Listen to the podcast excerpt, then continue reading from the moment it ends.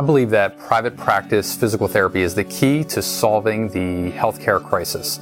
And in this video, I'm going to share with you a personal story from uh, the day with Dan. So, got to spend a day with Dan Kennedy in his basement at his personal residence. And we're going to talk about the PT story specifically and why physical therapists have come to resent marketing. So this is not for you if you're looking for an easy way out or like a lotto ticket or anything like that. If you're not willing to work as a private practice owner or if you believe and you're adamant about that high quality of care is the answer to all your business problems and is the driver for business success. It's important, but it's not the driver for business success.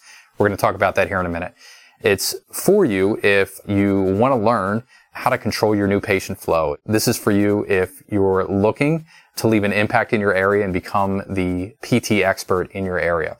It's also for you if you want to solve the marketing problem once and for all. So let's walk through this and what happened. So we invested at BPTM here in a day with Dan Kennedy. Dan Kennedy is the author, probably the greatest living marketer alive today, but he's the author of, I think, 31 books. Many of them are uh, bestsellers. They're all over Amazon, so you can go there. He has a, a very popular series called No BS. So, uh, No BS Ruthless Guide to Management is one of my favorites, probably the favorite Dan Kennedy book. But, um, anyhow, so well-written author. You may know him. Uh, he did some proactive ads in the early 2000s, but it, like is the guy in direct response marketing. So anyhow, had this day with Dan, really nervous walking in. He picked us up, drove to his residence. We go to the basement, a day in Dan Kennedy's basement. It was really, really cool.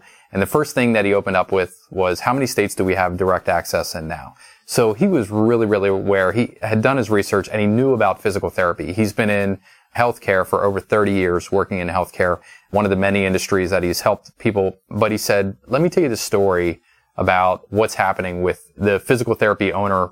And he was directed at me and, um, you know, many of the people that you're meeting within BPTM. Here's the story. And he said the first thing that happens is when they're younger, they made a decision. They're a good person and they say something along the lines of, I want to help people.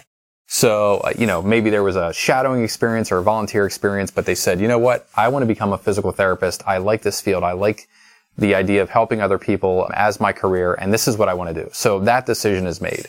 The second thing that happens is they go off to college or university. This is what we do, right? College or university. And we're indoctrinated with this idea that high quality of care equals basically career success. So whether we want to work at the hospital or acute care or home health or peds or uh, an acute unit or anything like that or outpatient physical therapy and we want to be our own boss one day, that if we just have this high quality of care, if we just have, you know, many letters after our name, right?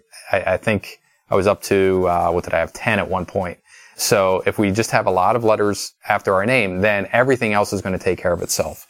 So we, we're indoctrinated with this belief that, you know, it's just repeated over and over that if we have these certifications, if we have this amount of education, if we just do what this, the colleges and universities tell us to do, everything else will take care of itself in our career. And you and I now know that that's not the case.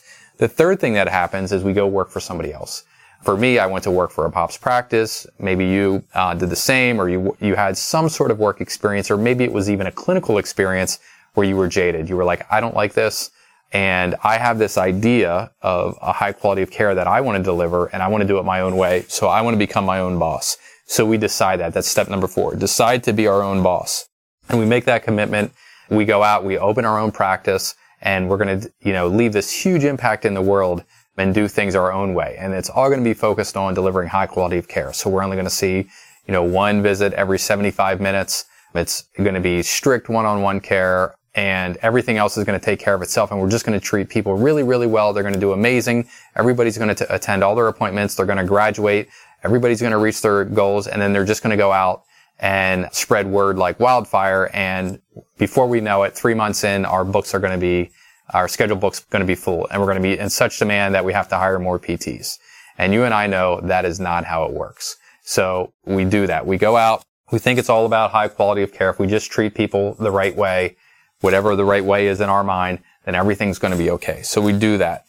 We then realize quickly, frequently, that it's not high quality of care that equals private practice success. It's other things. For example, it's marketing, personnel, our ability to hire fire, train people, go through, um, you know, the four phases of management, things along those lines, but working with personnel, building an organization that way, finance, you know, how we create a pro forma, how we stick to our budget, how we invest back in our practice so it's growing, um, et cetera, and operations, how we create processes, things like that. They're kind of the four pillars of uh, private practice and really business success.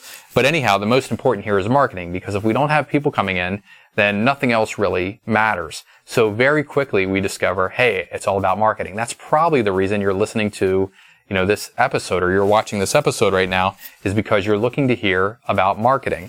Now, why is this important? Because what happens is once we realize that it's marketing predominantly and it's not high quality of care, we start to resent and Dan laid out three specific things that we resent. The first thing we do is we resent the college or the university because they told us if we just, you know, studied hard, got our, now it's seven year degree and got our DPT, then everything else would take care of itself. We might have to take one or two, you know, Con Ed courses in the future or maybe a lot of Con Ed courses, get certifications, our OCS, CSCS, or something like that. But we bought into that message. So we resent the college even though it's not really the college's fault. They're doing their role in preparing us for a licensure exam and becoming a PT.